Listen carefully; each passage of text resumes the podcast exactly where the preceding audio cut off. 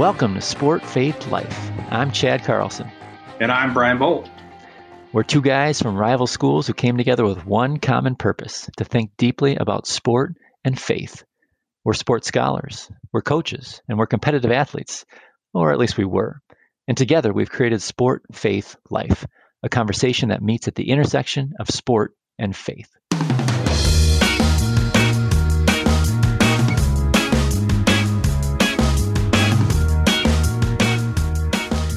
Today on Sport Faith Life, we welcome author Brian Smith. Brian ran track and cross country at Wake Forest University, and soon after that, joined the staff at Athletes in Action, where he's been for the past 15 years. Brian wrote a great book called The Assist, and he's coming out with a second edition under a new name The Christian Athlete Glorifying God in Sports. We're excited to reconnect with Brian and to hear what he's up to, so let's get started. We're so excited to have Athletes in Action staff member and author Brian Smith with us today. Brian, uh, tell us a little bit about sport in your life. A little bit about sport in my life. Yeah, I grew up playing every single sport imaginable. So from Grand Rapids, Michigan, um, my dad coached every single team I was on. But yeah, I played baseball, golf, soccer, football, basketball, you name it. And I probably played it um, and thought I was a lot better than I actually was. I entered my freshman year of high school at Rockford, so right up the road from a couple of you guys, thinking that it wasn't a matter of um, like how many sports I was going to choose, but like what one was I really going to prioritize. And I got cut from everything my freshman year. Everything I tried out for freshman year, I got cut and came face to face really early on in life with this idea. I didn't have language for it back then, but I sensed this like idolatry in my life and really this identity crisis of if I'm not Brian the athlete, who am I? And so that was the first time like my relationship with sport soured a little bit and just began to process. Yeah, like do I need to find another hobby? Do I need to replace Brian the athlete with Brian something else? Um, ended up being a becoming a track and cross country team member. It's one of the few sports you cannot actually get cut from, uh, and it went pretty well for me. Did it for the next four years. Ended up getting a scholarship at Wake Forest University and ran track and cross country there for four years.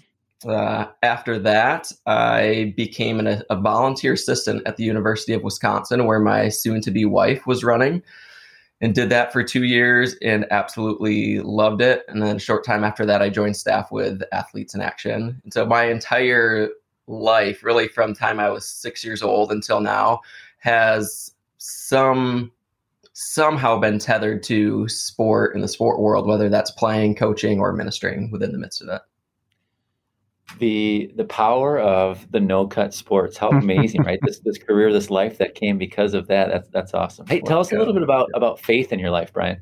Yeah, um, grew up in a Christian home. I remember going to Pine Ridge Bible Camp when I was 11 or 12, um, and hearing the gospel presented with two locations that you could go, either heaven or hell, and um, I understood the gospel enough to know that I wanted to spend eternity with God in heaven, but I wasn't, I don't think I had a full understanding of what it actually was, as evidenced by my senior year in high school.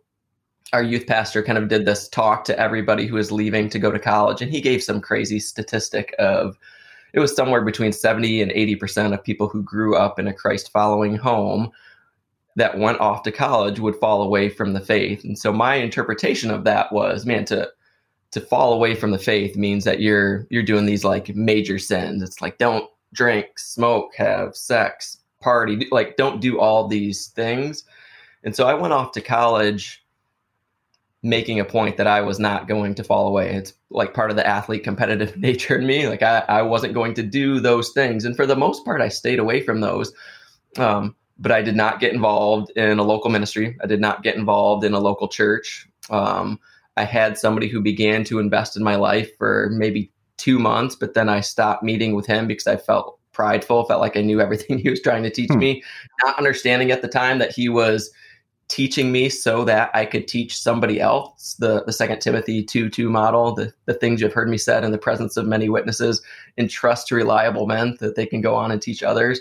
I didn't have a vision for that. And I left college in 2005 spiritually dead because I had been playing defense with my faith and trying not to do the bad things, but I wasn't pursuing God at all. And so I I got married in 2005 with this like I, I knew because of my Christian upbringing that to, to be a man in a relation in a marriage relationship meant that there were leadership roles that I needed to take spiritually. Um, and I was freaking out about that because I was marrying Lindsay, who was growing like crazy at Wisconsin. She did everything opposite of me. She was she got involved in everything um, and really pursued God really really hard. And so we we got married in 2005 and early on in our marriage i read a book by john piper called desiring god and it completely blew the waters off what i understand the christian faith to be and really helped me realize that um, i can experience joy and satisfaction in a walk with god apart from just following the rules and and being obedient for the sake of being obedient. And that yeah that opened up a whole new category for me of what does it look like to actually be satisfied in, in my walk with god? And and then piper attaches the the line that god's actually glorified in us when we're most satisfied in him. So yeah i i felt like when i was 11 or 12 i i fully believe i was saved at that point but it wasn't until my early 20s that i understood what that actually meant and the repercussions of it and really how to live it out from there on.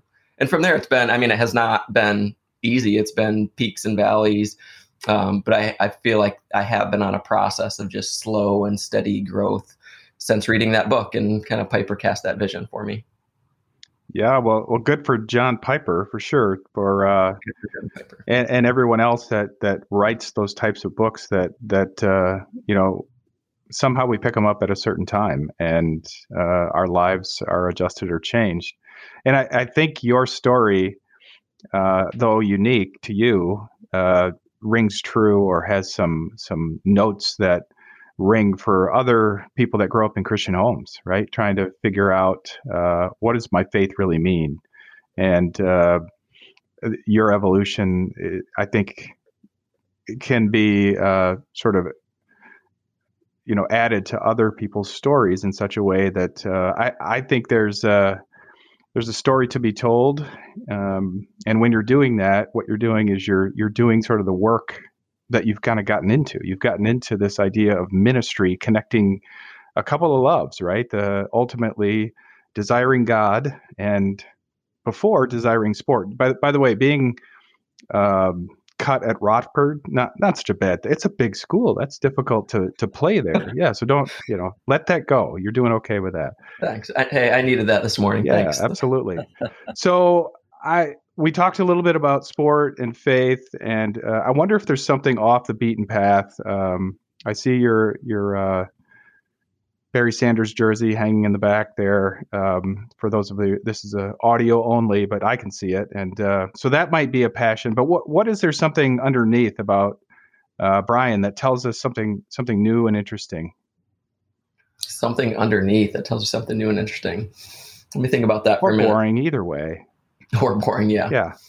Um, can it be? Can it be recent? Yeah. Let's do it. Okay. So I was with my wife Lindsay at the University of Wisconsin up until 2018. We joined staff in 2009 with Athletes in Action. So essentially spent 10 years ministering within the athletic department at Wisconsin. And at the end of 2018, early 2019, we felt this weird kind of releasing from God. And, and I don't want to, I'm not going to, I won't go into all the details, but it was this we had always thought we were going to be in Madison forever. We were thriving there. It felt like home and family. Um, but we had an opportunity to move back to Grand Rapids, Michigan, which is where we're both from. And within a matter of months, God just did this weird 180 on both of our hearts where we felt, yeah, we, we felt like we released this, we're going to be here forever and just we're open to God. Let's let's consider this and just see what you're doing. And a lot of really just not normal things align that help us make this decision.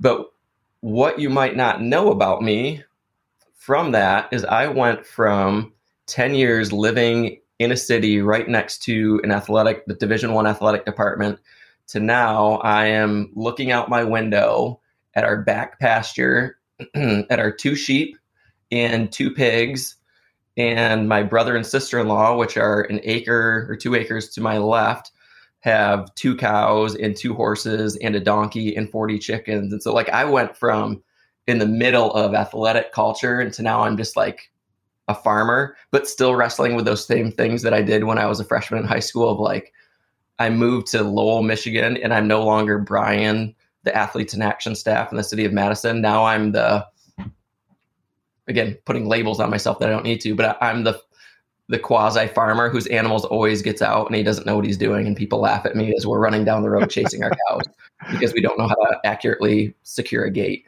So that's something you may not know about me is I'm trying to trying to live in this farming type life as I make this adjustment to Lowell, Michigan in the midst of having an identity crisis. Well, well, goodness sakes, I was not expecting that. That I didn't realize that we were talking to Brian the Shepherd. Uh, there you go. That, what a fantastic uh, beginning of the story, and we're just going to go ahead and book you for a few years from now because I want to hear more about this. Uh, Sounds good. This Sounds farmer good. life, pretty fantastic. So you talked a little bit about how your history in sport and then your history in faith got you connected to athletes in action. And then you wrote this book uh, the assist um, and i think probably right out of in, in some ways right out of piper this idea of desiring god and glorifying god. And there was there was that was the string sort of uh, holding that book together and in many ways tackling a really big question because just off the cuff, Christians will often say, I'm doing this because it glorifies God. It's actually quite um, comforting to us to take the things that we love and put them in a category of glorifying God. And and we didn't really understand what that meant. And and uh, I think your book do, does a lot to do that. Uh, can you give us a little summary of the assist, and then you're you're on to your next book. So if you could kind of launch us into the next uh, the next project. Yeah, uh, the the summary of the assist is um, I tried to help athletes who, whether they're pursuing faith or not, give really practical categories to think through what does it look like to to really honor God within the context of sport um, that are still tethered to the to the Bible because the Bible does not talk much at all about sports, but it talks a whole lot about what does it look like to align our lives in a way that pleases God um, and aligns with His character.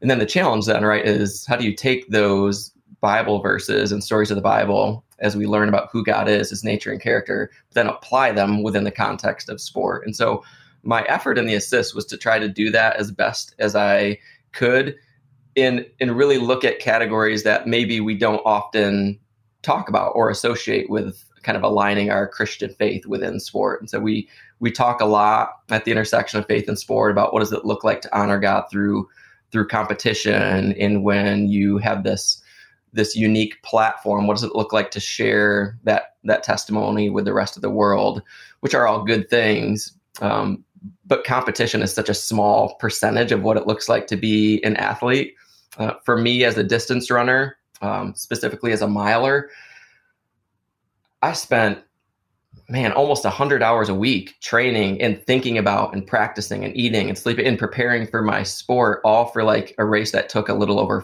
four minutes. And so, what does it look like for somebody like me who is spending all this time engaged in sport, but then to kind of pigeonhole what God cares about just into that four four minutes and 10 second um, time just seemed off to me. And so I tried to write, it's not exhaustive by any means, but I just tried to think through what are broad enough categories that for an athlete who's just wrestling with, how can I glorify God through the other 98% of what I do? I'm hoping it'll serve them to that end. And then the new book is the second edition of The Assist, and it's called The Christian Athlete.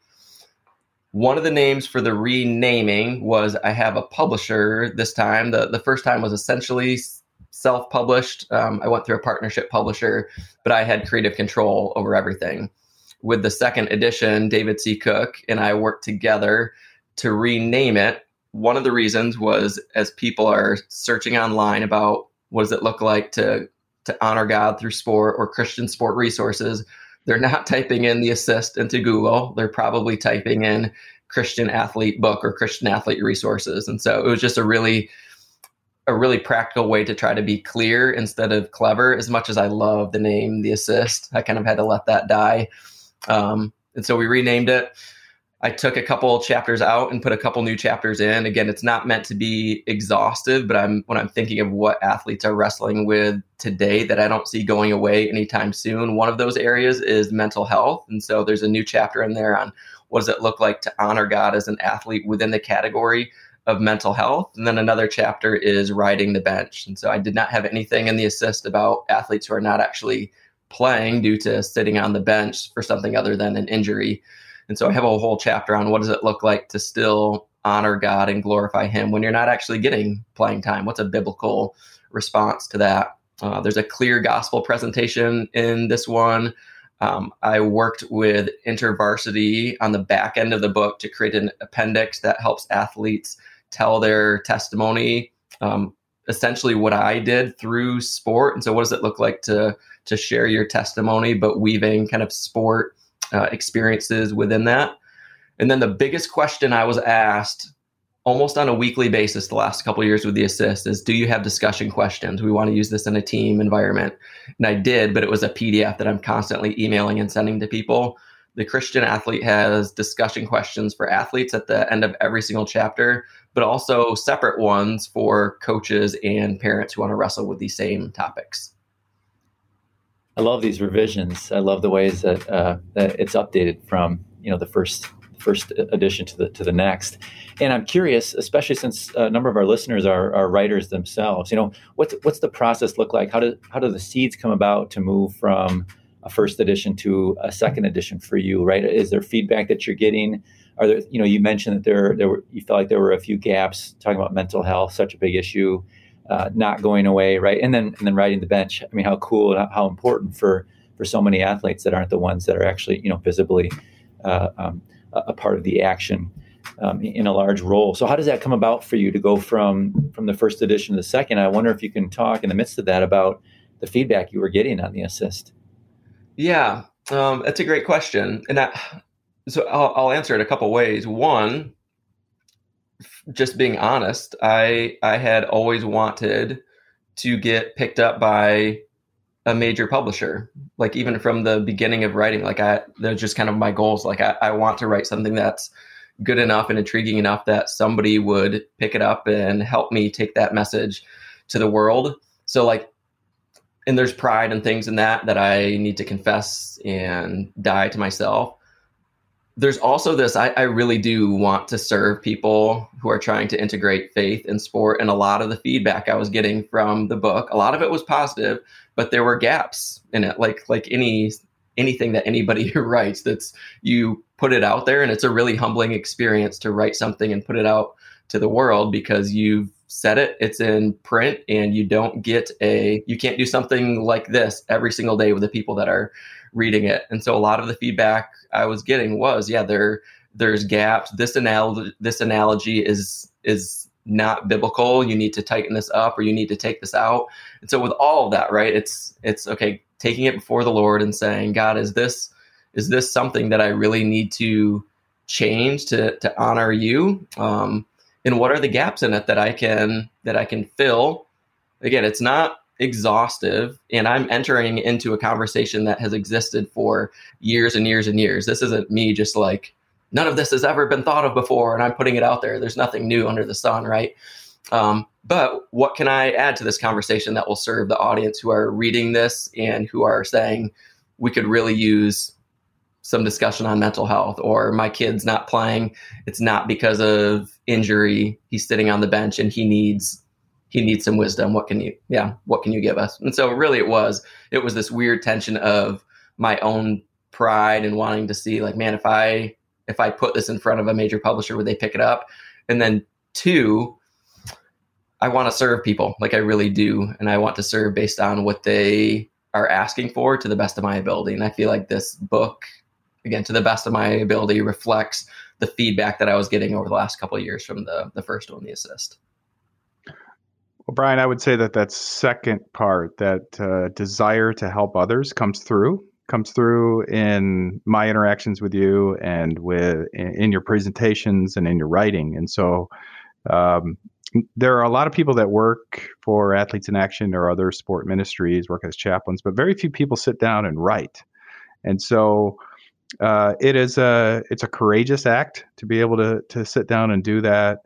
Uh, but also, I, I think uh, you're a you're a deep thinker, right? And you there you have questions that puzzle you, and you want to sort them out and you want to work them out. And part of the way that you do that is is to write. And I think uh, it, it, every time we have that, and we're we're putting a serious effort into understanding God and God's character and ourselves. I think, uh, and and particularly in this in this weird culture of sport, uh, we we have an opportunity to kind of move the ball down the field if we want to be you know, really uh, sporty about it. So uh, we appreciate you doing that. Uh, I get. I wonder. We want people to buy the book, but I want a little teaser. Uh, so this chapter on being on the bench um, w- sounds like, in some ways, it comes from a raw place, right? We've all spent some time on the bench, um, and that's a tough place to be. I mean, I have half my athletes play and you know as i'm currently coaching the other half are trying to play right? They're trying to get in the game.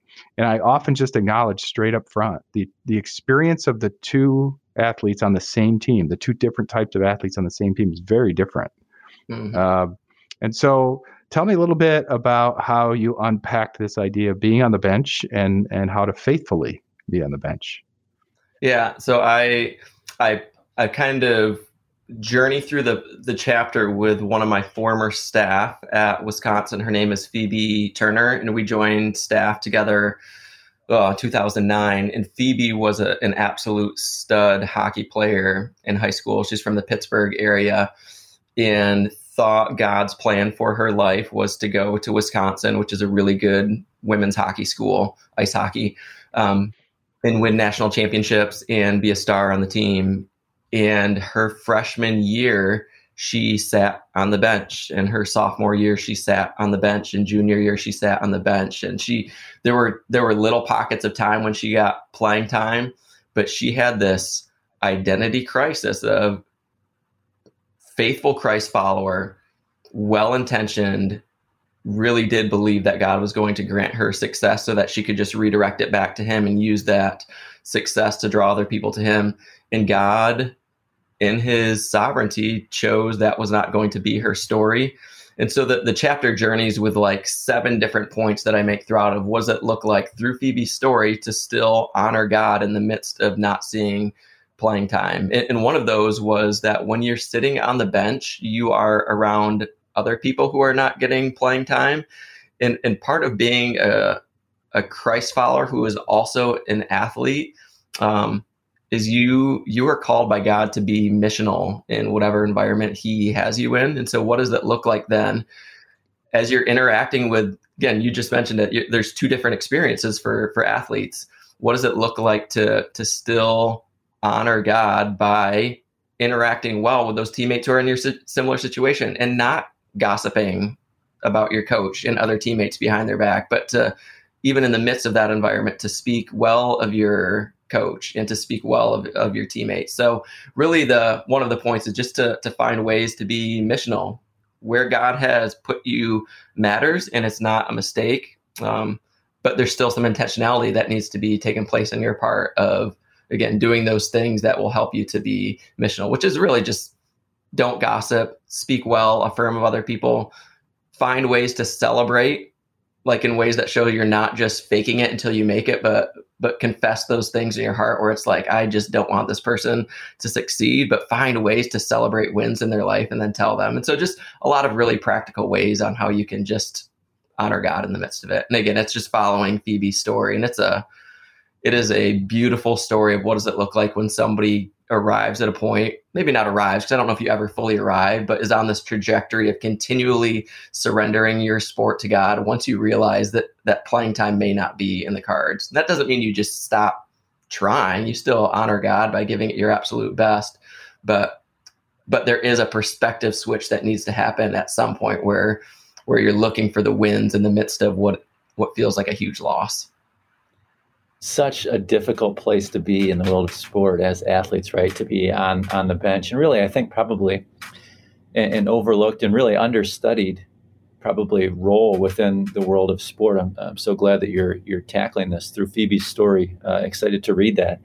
It seems like um, you know the difficulties that I, I, and people near me have have had uh, with identity stuff, being on the bench, not not having the role that you want. Um, you know, there, there's all these uh, emotions that come from, for instance, knowing that you need to support the person playing ahead of you or people playing ahead of you, but having such a hard time doing so.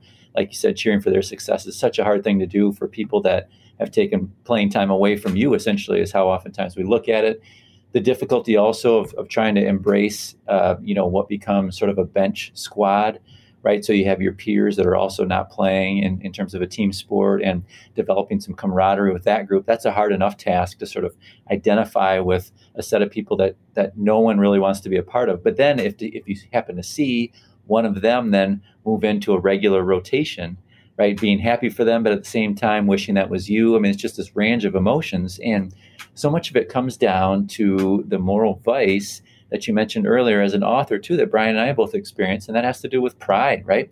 And so that's such a, a big concept here. And I wonder if you can speak to that uh, more more broadly, right? So, so we have the player on the bench that struggles with pride. We have ourselves as authors, you know, and pride wanting to get our ideas out. Uh, pride and sport, all of that fits right in terms of how you're uh, offering thoughts to the Christian athlete.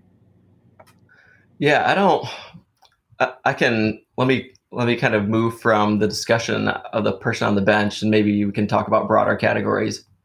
Um, I, I, think there's this with somebody that's sitting on the bench and who is seeing somebody succeed, um, and it's coming at a at their expense of of their playing time. I, I think it's okay for them to be frustrated and upset. So for an athlete right. who has right. spent a large majority of their time and made a ton of sacrifices um, to not get playing time and to just I think it's a wrong perspective to be like you should just be super happy for this person. Mm.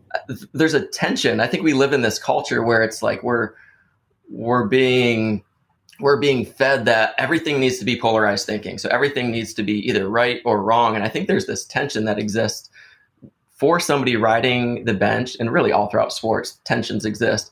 But I, I think it's completely okay and God honoring to be frustrated when you're not getting playing time, when you've worked really hard, when you can just be honest that you're upset, but also have a perspective where you can celebrate another person. And again, I, I think both of those can be true, and it's it is really really hard. But I don't think just because you're you're having this emotional response of frustration and sadness um, that necessarily would point to a pride issue. I think if you just sit and ruminate in that um, and it, it does your world continues to just revolve around self and you're unable to just step back and get a wider perspective on what god's doing and and take a step forward in trying to celebrate other people and find the wins um, again, if you're just in self, that's when I think pride sneaks in.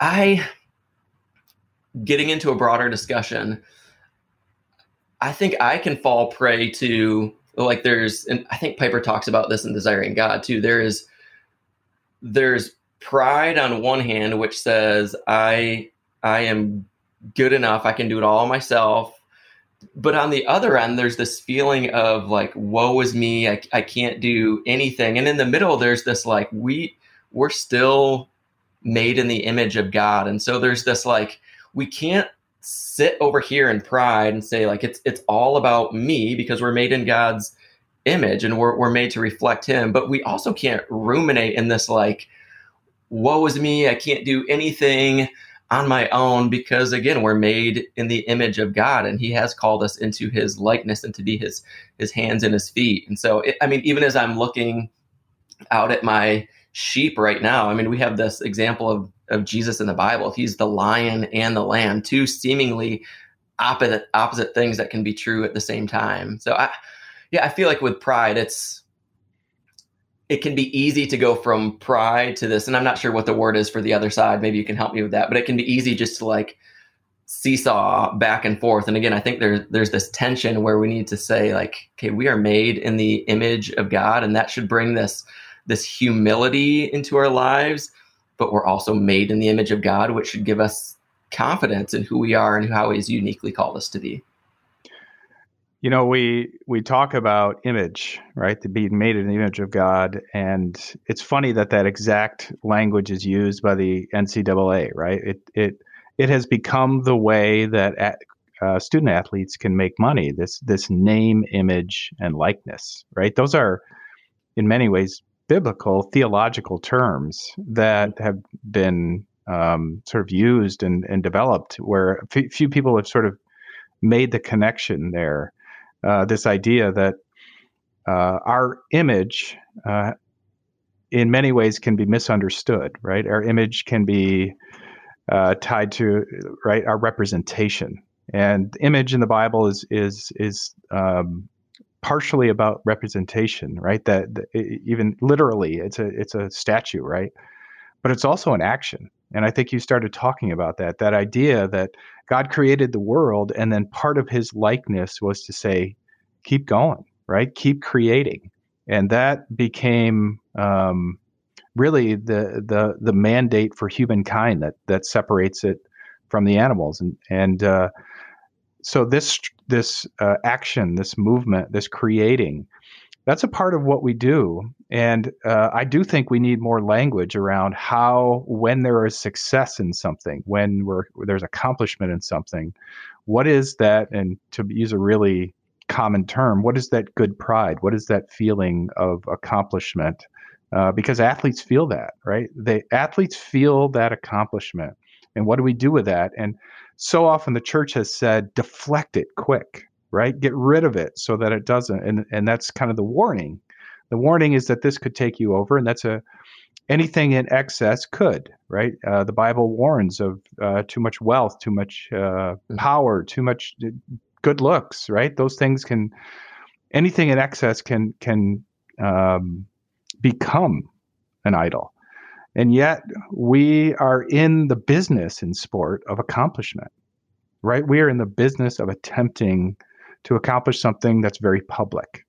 And so I, I do think that uh, maybe it's sort of the, the back channel of your conversation about uh, you're taking sort of the I'm not accomplishing direction when you talk about bench players.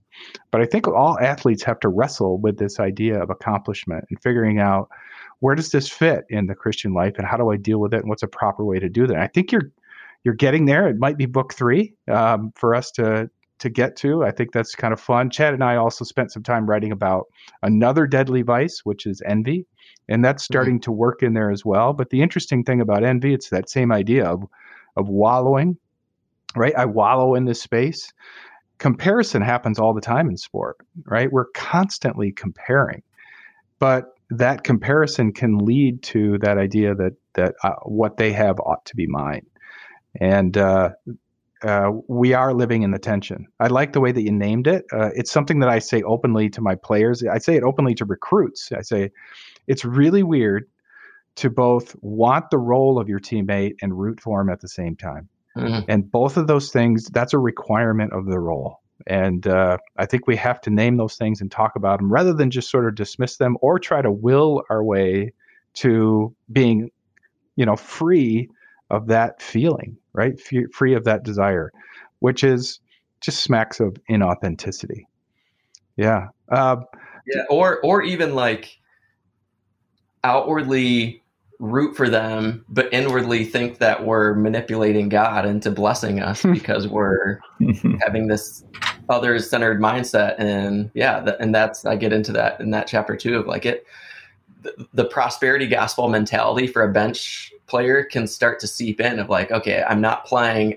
One, I must have done something wrong. Or two, if I just do all the right things and I try my best to honor God, then He's going to reward me with playing time. And He may, but he doesn't he doesn't promise that. He doesn't promise that. Yeah, and when we um, push the theology a little bit, the it's not so much the coach or the other person that we may have resentment against. It it may be, look, God, I'm working really hard, but you didn't give me the talent. I mean, so wow. you start thinking about like who's who's to blame. Um, well, you know, I'm I'm giving all I could have. If you gave me just a, a few more hops, or you know, I, would be I'd be really getting it done. So the, the, it's amazing what happens and what stirs up as we think about the sports setting and how we can think about our faithfulness in in the midst of that.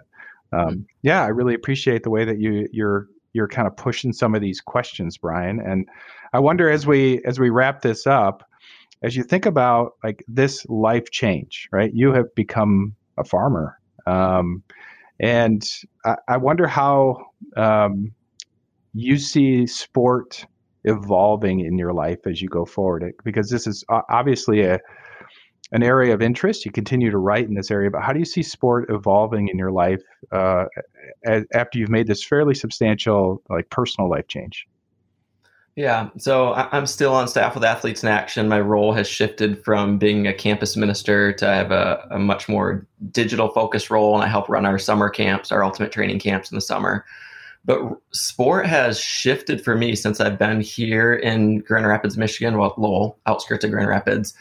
Um, in that I I have started absolutely loving coaching my son, who is now at an age where he can play and participate and do well in sports. And so I, am having to wrestle with all the things that I claim a Christian athlete or a coach should kind of ascend to, and I stink at it. Ah, like I it, it's easy to write about what it should look like as a Christian athlete when you're when you're just ministering to them and you haven't competed for almost 20 years. But as a as a coach, like I I still feel like there are times in my heart when I'm like the kid's 10 and I care way, way too much about this right now. like there was one instance last year, 2 years ago when his team, this was third and fourth grade tackle football. Not a big deal, right? But they lost in the last play of the game. Um, Hudson, my son, his cousin Dominic threw him a pass. We were at the 50 yard line. We needed a touchdown to win. And because they're third graders, they can only throw it like 10 yards. And so it bounces off Hudson's helmet, gets intercepted by the other team. The game's over. And I go up to to the 40 yard line. He's crying. And I wanted to convince him, like, it's okay. It's can only throw the ball 10 yards. It's all right. But he he said, no, I'm not crying because that. I'm crying because Josh told me I lost the game for our team and he's being a butthead. ah, bleep that out if you need to. But, but I, my response in that moment was, Hudson, did did Josh make any tackles today? Did Josh make any catches? Did Josh score any touchdowns today? Like I went full on comparison mode out of protection for my son and really protection for my own pride. I tried to prop my son up by saying, You are better than this other kid who just made this claim against you. Let's compare all these different categories and how you're better. And I left the field that day going like, man, I I missed such a crucial opportunity to enter into Hudson's pain and push against a cultural norm of comparison. And I had to redo this at night. I apologized to him and we, we kind of went through this. But but I wish if I had a do over, I would have said, buddy, what Josh says does not matter. Josh, and there's going to be plenty of people like Josh that have opinions on you. Your job is not to listen to that. You need to listen to the voice that matters most, and that's daddy's voice. And here's what I love from watching you today. And so, building into this theology of my son, like, I love him, and that should be enough. In my opinion, and God's opinion matter most. And I need to I need to constantly push against this norm of comparison. So that's one small example, but I, I feel like God is God is revealing just again a lot of idolatry in my heart when it comes to sport and coaching my son. That it's been really, really fun to wrestle with all these same things that I'm writing about and saying, man, this is really it's easy to write about when I'm sitting in my office, but really hard when you're actually coaching somebody playing basketball and the refs are making a bad call. Um, and they're 10 and 11 year olds right? Like i'm not i'm not coaching at a, at a college level or even a high school level. I'm coaching kids when there's no scouts at the game and what they're doing is not really has no value beyond they should just be playing and having fun and the goal should be that they come back and play again next year. So that's my relationship with sport now. I'm still I still love what I do, but I'm getting a, a, deeper glimpse into man, I, I have work to do when it comes to actually practicing this stuff out because I stink at it. Here, here. Well said. I love that. I know uh, Chad is in the throes of uh, youth coaching right now. I'm kind of a little past that. Although my son's still a student athlete, and uh, I still coach student athletes. Uh, but that there's no doubt that uh, the humility of uh, the the weakness of the flesh comes through over and over again, and it is it is Lowell. So uh, that nine and ten year old football matters. I, I, do know that. Deal. Uh, Big deal. Right. I know that that's an important thing. And also, thank you for. Uh, we'll probably get more likes. Like we're close to the Joe Rogan podcast now because we've we've inserted some salty language. We appreciate that. yeah. Glad I could help out. Yeah, absolutely. All right. Well, thanks so much, Brian. It's been wonderful talking to you again, and we want to talk to you again in the future. We really appreciate the good work you do. the The title of the book again is it's the Christian athlete uh, glorifying God in sports, and you can just grab it on Amazon right now. It's uh, I think it releases April fifth, so we're just doing pre-orders until then.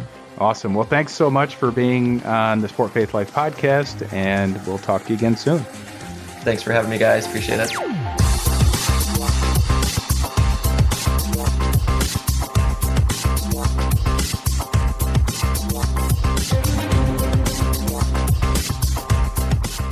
Thanks for listening to the Sport Faith Life podcast. Find previous episodes at sportfaithlife.com and on Apple Podcasts. We're releasing each episode with a blog post authored by our guests, so you can find the blog for this podcast and other posts at the same website, sportfaithlife.com.